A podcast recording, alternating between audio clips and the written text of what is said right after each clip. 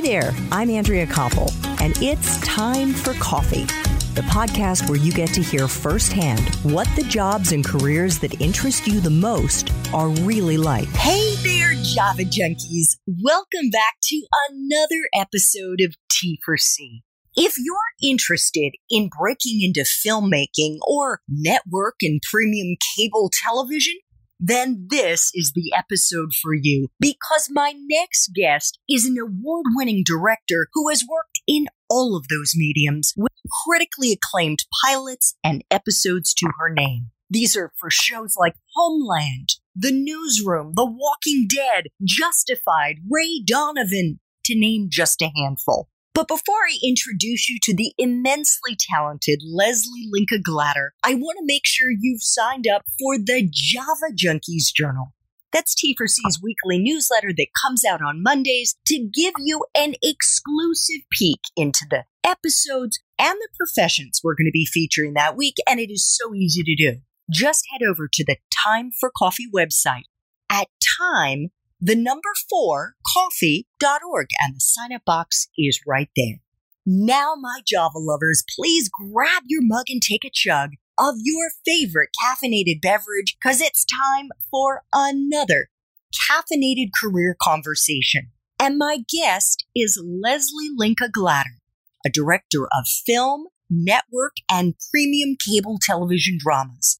Leslie's TV work includes Homeland, The Newsroom, The Walking Dead, Justified, Masters of Sex, Ray Donovan, True Blood, Mad Men. I could go on and on, but check out show notes to see them all. Leslie has also directed numerous pilots, including Gilmore Girls, Pretty Little Liars, and Six. Her films include Now and Then, The Proposition, and for HBO, State of Emergency. Leslie was the executive producer and the producing director on Homeland, which she joined full time in its second season and continued through its eighth and final season, which aired on Showtime. She is currently in pre production on her next show, The Banker's Wife. It's a straight to series order for Amazon based on the best selling novel. Leslie is serving as an executive producer and will also direct all of the episodes. She began her directing career through the American Film Institute's Directing Workshop for Women. Her short film that came out of the workshop, Tales of Meeting and Parting, was nominated for an Oscar. She's received seven Emmy nominations, seven Directors Guild Award nominations, winning twice for Mad Men and Homeland, as well as a Humanitas Award nomination for HBO's State of Emergency. She's also serving as the fifth vice president of the Directors Guild of America and is an advisor at the Sundance Institute's Directors Lab. Leslie, welcome to Time for Coffee. How are you today? Hi, Andrea. It's so great to be here with you all. And that was exhausting listening to that. It was exhausting for me thinking about you doing all of that. And I have to ask you the time for coffee question. Are you caffeinated and ready to go, Leslie? I am so caffeinated. I've got my coffee right here. Excellent. What do you enjoy? Well, I prefer a non fat cappuccino. Oh, very nice. Very Yes. nice. Well, that sounds like a, a very elegant way to start our espresso shots here. The first question being what entry level jobs, Leslie, are available to young people who want to break into this industry? So I feel like I am so grateful that I get to be a storyteller. I love what I do. So my advice to anyone breaking in is you have to love stories. So the more you know about stories and storytelling, that is going to be a huge plus. And there is no one right path to directing or being in the film business. Everyone you talk to has a different path that is unique to them. So if you're a writer, you need to be writing. Don't wait for someone to give you a job. Go ahead and write your stories. For a director, I feel the same way. You need to study everything about storytelling, working with actors and camera. And we're in a world now where you can actually pick up a cell phone. And well, our world has changed drastically, but pre COVID, you can pick up a cell phone and tell your story. But everyone needs to work. I always had to work. I did not come from a family with money. So the entry level jobs for directing, writing are an assistant job. So you learn the craft because there's a lot of things. Everyone comes into film with a paint box of skills that you have, and you're constantly adding colors to that paint box to be better at what you do on the crew level, most people start off as a production assistant. And again, a lot of that is about learning the process. You want to learn the process, but you also have to be very much a self starter. I don't know if that answered the question because there's not a direct path, but the love of story is a big one. It did absolutely answer the question. And I guess I was going to ask you if there is a website, a listserv, a place that our young listeners could go, Leslie, to find those entry level jobs and, and maybe even internships? Well, there are lots of internships in the film business on every level, whether it's someone who wants to be an agent or a development executive or work at a studio or work at a network. There are so many jobs. So I don't think I can give you a listing board of where those are. I mean, there is a there's a UTA United Talent Agency list of available jobs. There are also every single job on a crew from writer, producer, cinematographer. There's so many jobs that it's hard to give a specific source. You need to know what area interests you.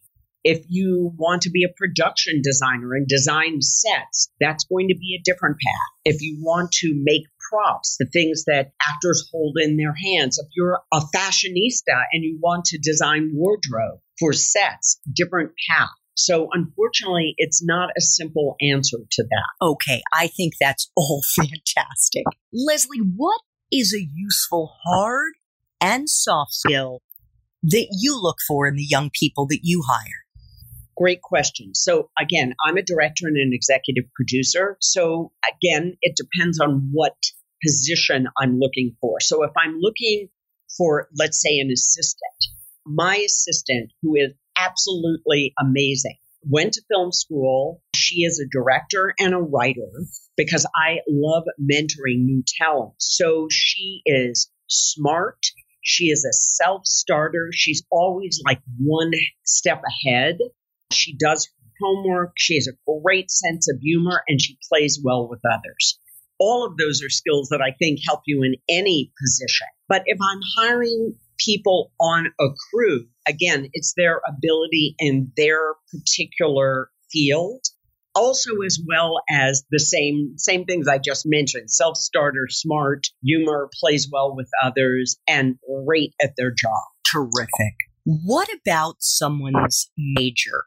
You mentioned that your assistant studied filmmaking. Yes. Is that a deciding factor, Leslie, to get into this profession if they haven't studied filmmaking or directing or something in the creative in the arts? Is it a deal breaker? It's not a deal breaker. Again, because the path to being in the film business or the path to directing is so uh, diverse. I know people who were history majors or majored in English, which of course is very related in terms of writing. It's all about telling stories. So people tend to come from a lot of different areas. You might even be a business major if you want to be a producer, or a lot of people come from law who become producers or studio executives. It's a pretty diverse range of backgrounds that people come from. Ultimately, it's going to boil down to the love of story and the ability to tell stories. Even if you're on the business side, you have to understand the process. So I am always learning. You never stop learning in the film business. Every time I start a new project, I feel like I'm jumping into a world that I know nothing about. Yes, I have my skills as a storyteller, but they're always growing and learning and morphing as the business changes. And again, every time I start a new project, I have to jump into research for that particular project. I'm sure that's what keeps it fresh for you and what keeps it so dynamic and exciting. Yes, it does. And you never can like sit back and feel like, okay, I'm done learning. Uh, now I am where I want to be. No, no, no, no, no. It's a constant process of learning and becoming better and and it never stops. And that's what makes it exciting. Great.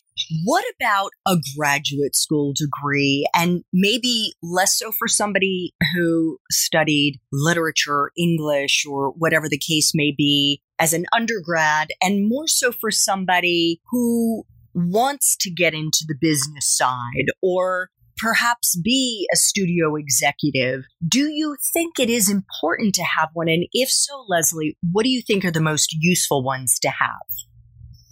So many people go to film school. So, needless to say, there are great film schools throughout America. And it, many people who want to be filmmakers go to film school. I did not do that because I started out and had a completely different career which is why I say paths are different. If you want to go in to the business side of film, again, there's not one set path, but having a business degree or a law degree, these are things that are helpful. But do you have to have that? No. Again, I wish there was a, a set path that I could say, oh, if you do X, Y, and Z, that will get you your job. But unfortunately, it just doesn't work that way. I mean, many people come to LA and they work in the mail room of a major talent agency. And that is where they get their start. Now, they might not become agents. It is a way to move up in the agency world, but they might be on some agent's desk and meet a producer that they really connect with and they start working for that producer.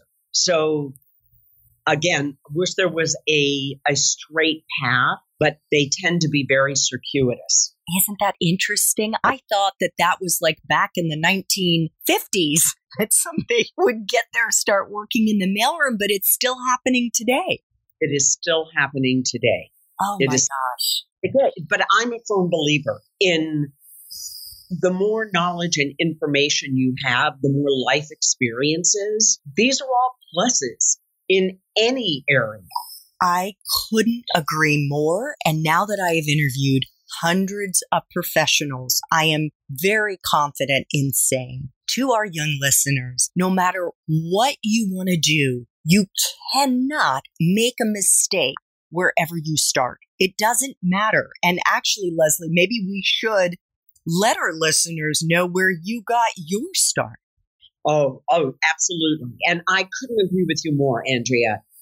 The more you study and learn and are a lover of knowledge, the better it is. So my path, as I explained, is a strange one and a circuitous one. I started off as a modern dancer and then I became a choreographer.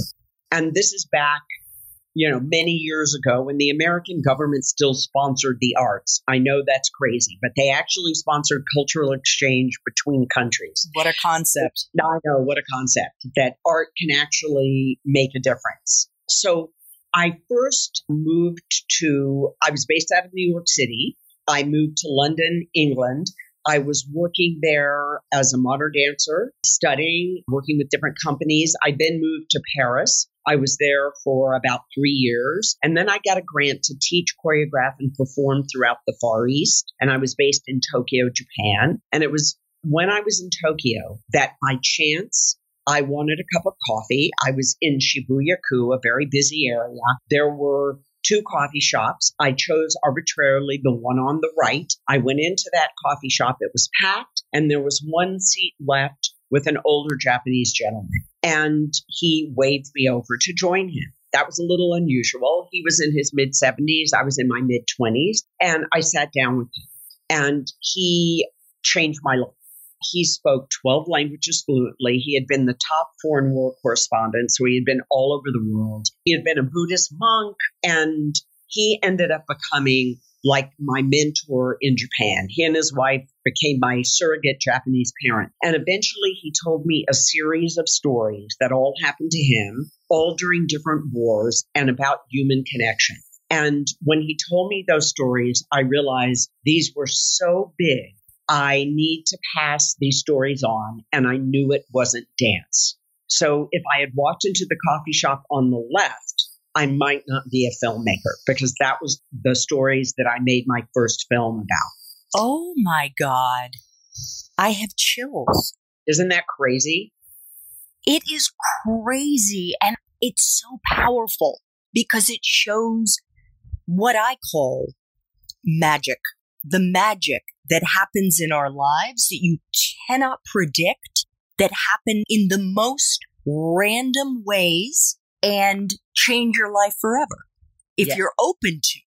Because you could have gone into that same coffee shop, Leslie, and had that man motion you over and thought, I'm not going to go sit next to somebody I don't know. Absolutely true. You were open to it. Amazing. So let's get back into the espresso shots. What kind of life experiences, Leslie, do you think are most useful for someone who's starting out in this world? What are the kind of life experiences? Well, you know, before I moved into film, I was very well traveled. And I came out of dance where you make no money. So it was always having to do other jobs along the way. So let's say when I moved to London, yes, I was teaching dance to make money, but I also worked at a Renaissance banquet for tourists doing Renaissance court dances dressed in period costume. So I was always doing a collection of strange jobs to pay for my travel addiction. And it's about having a life experience, not necessarily travel. It can be in America. It can be reading books. It can be watching many things and developing the stories that you want to tell. It can be out of a, a personal experience that happened to you that is very universal that you feel like you have to pass on. That can be the life experience that makes you a filmmaker. It's not, again, one specific thing. Oh, that is powerful and also empowering to know that those experiences, no matter what they are, can be fodder for your career and for the stories that you're burning to tell. Exactly. And there is no one thing that gives people inspiration. It is a myriad of things. And for each person, it's different and individual. So I just encourage all of the young people to be as open to the world as possible. And now, right now, what about the changing world we are in? Yeah, exactly. Because we're all hunkered down inside. I mean, that's not to say there aren't people out doing other things in their lives, but these are all opportunities to think of stories that you feel compelled to tell. Absolutely. Leslie, what is the best part for you of being a director in this industry? It goes back to story. I love being a storyteller. Even, you know, the hours are really long when you're a, you're a filmmaker and 3 a.m. of a bad night where everything has been difficult or it's pouring rain or freezing cold. I still love what I do. And it is intense, very long hours, but all of that process of making stories with a very large group of people. You could have a crew normal size, maybe 100 people, Wow. and is part of the process. And I love that part of it. the camaraderie. I love the camaraderie. I love the fact that people all have to work together. You have to motivate a huge group of people around a certain idea, a certain story. And there's a sense of purpose and focus. And it's, it's a wonderful experience. It's also not easy. Like if you don't want to work those kind of hours, you know, an average day is a a shooting day. That's which is different from a prepping day when you're preparing to shoot. An average work day is 13 hours, 12 hours of shooting plus lunch, not including like travel time to get there or when you have to end the day and wrap up all the equipment. So it's a very long, long hours. Well, that leads me to the next question because it doesn't matter how much you love your job or how much you love your industry. And even when you are a big time director as you are, Leslie, there are going to be parts of your job that suck. And I think it's important to shed light on that for our young listeners. What would you say other than the hours are aspects of the job that suck? Oh my goodness. Well, it's not glamorous. People always think that working in film is going to be glamorous. It is the opposite of that. Again, because of the amount of hours you put in. What's difficult is oftentimes getting the job, the hoops you have to jump through to actually get the job, and the disappointment when you you feel you are very equipped to tell that particular story and you're passionate about it and somebody else gets the job and you don't get it which happens all the time. And that you can't you can't let it defeat you. You have to kind of dust yourself off and get back and start it again. And you know things like having a project you love and some company says yes we're going to make it. And then the lead actress drops out and it all falls apart or the company president gets fired and the new president doesn't want any of these old projects. So that project now goes away. It's a wide variety of things where you just have to be very tenacious but in the tenacity you don't want to forget the joy that you love being a storyteller because sometimes it can wear you down. Oh, I have no doubt. I mean, Hollywood is legendary for being a really tough place to work. Leslie, what is the best career advice you've ever gotten? There are a couple of things, a number of things, but the first one certainly is about tenacity. And with all the no's you get, it only takes one person to say yes. So you have to remain very tenacious. I think in when you're on a set and there are many different things coming at you all the time, you're constantly having to make decisions and answer questions, that it's very important to stay connected to your own instincts and to not get thrown off because of the amount of chaos that's whirling around and to be open to opportunities in the most unusual circumstances and never take yourself too seriously, meaning you never stop learning when you're a filmmaker. You have to continually be a student throughout your whole life. Never rest on your laurels, right?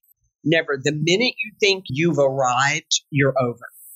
Okay, I had two final espresso shots, one that is tailor made for you, Leslie. What movies, if any, or Netflix, Amazon, Hulu, Showtime shows, or books do you think accurately depict your profession? Hmm. I mean, I guess the movies made about the film business, and they would be I don't know if they accurately depict, they depict parts of what the process is. I would go back to Truffaut's Day for Night, a classic film. I think The Player, an amazing film. It's about a murder, and most of the time, of course, there are no murders that people are dealing with, real murders. I mean, these are all more about the kind of corrupt side of filmmaking, swimming with sharks, most recently The Assistant, but I, I don't know if I've seen a show or a movie that deals with the joy of telling stories and what that's like. And maybe I'm not thinking of all the possibilities, but most of the films I can think of just sitting here have a more, a darker view of yes. the film business. There are dark parts of it, but there are also bright parts as well. Good. I'm glad to hear that. I was going to ask you whether you ever saw extras. Oh, extras was hilarious. Hilarious. Yes. I think, again, I think there are parts of that. Absolutely. Okay, great. Well, we'll include links to all of them. Final yes. espresso shot. What would Java junkies be surprised to learn about this profession? That it's not glamorous it's amazing. I love doing what I do. But I think there's this illusion that you're hanging out with the stars and, you know, there's this kind of glamorous life. And it really isn't that at all. It's a lot of work. And when I dress to go to work, especially if it's cold out, you're wearing 25 layers. You're going to stand outside freezing all day. There's nothing glamorous about it. But I love being a storyteller. So that's just part of the process. No, fantastic. Leslie, I want to thank you so much for making time for coffee today with me and the Time for Coffee community. For our young listeners, if you want to learn more about what Leslie does as a director and how she built her career, check out show notes for this episode to see if her main Time for Coffee interview has already dropped. Thank you so much. This was fantastic. Thanks so much, Andrea. Great to talk to you and more to come. Absolutely. Thanks so much for listening to Time for Coffee, where the professionals in the jobs that most interest you always have time to grab coffee 24 7, no matter where you live. I have one quick favor to ask you. Remember to rate, review, and subscribe to Time for Coffee. Thanks so much.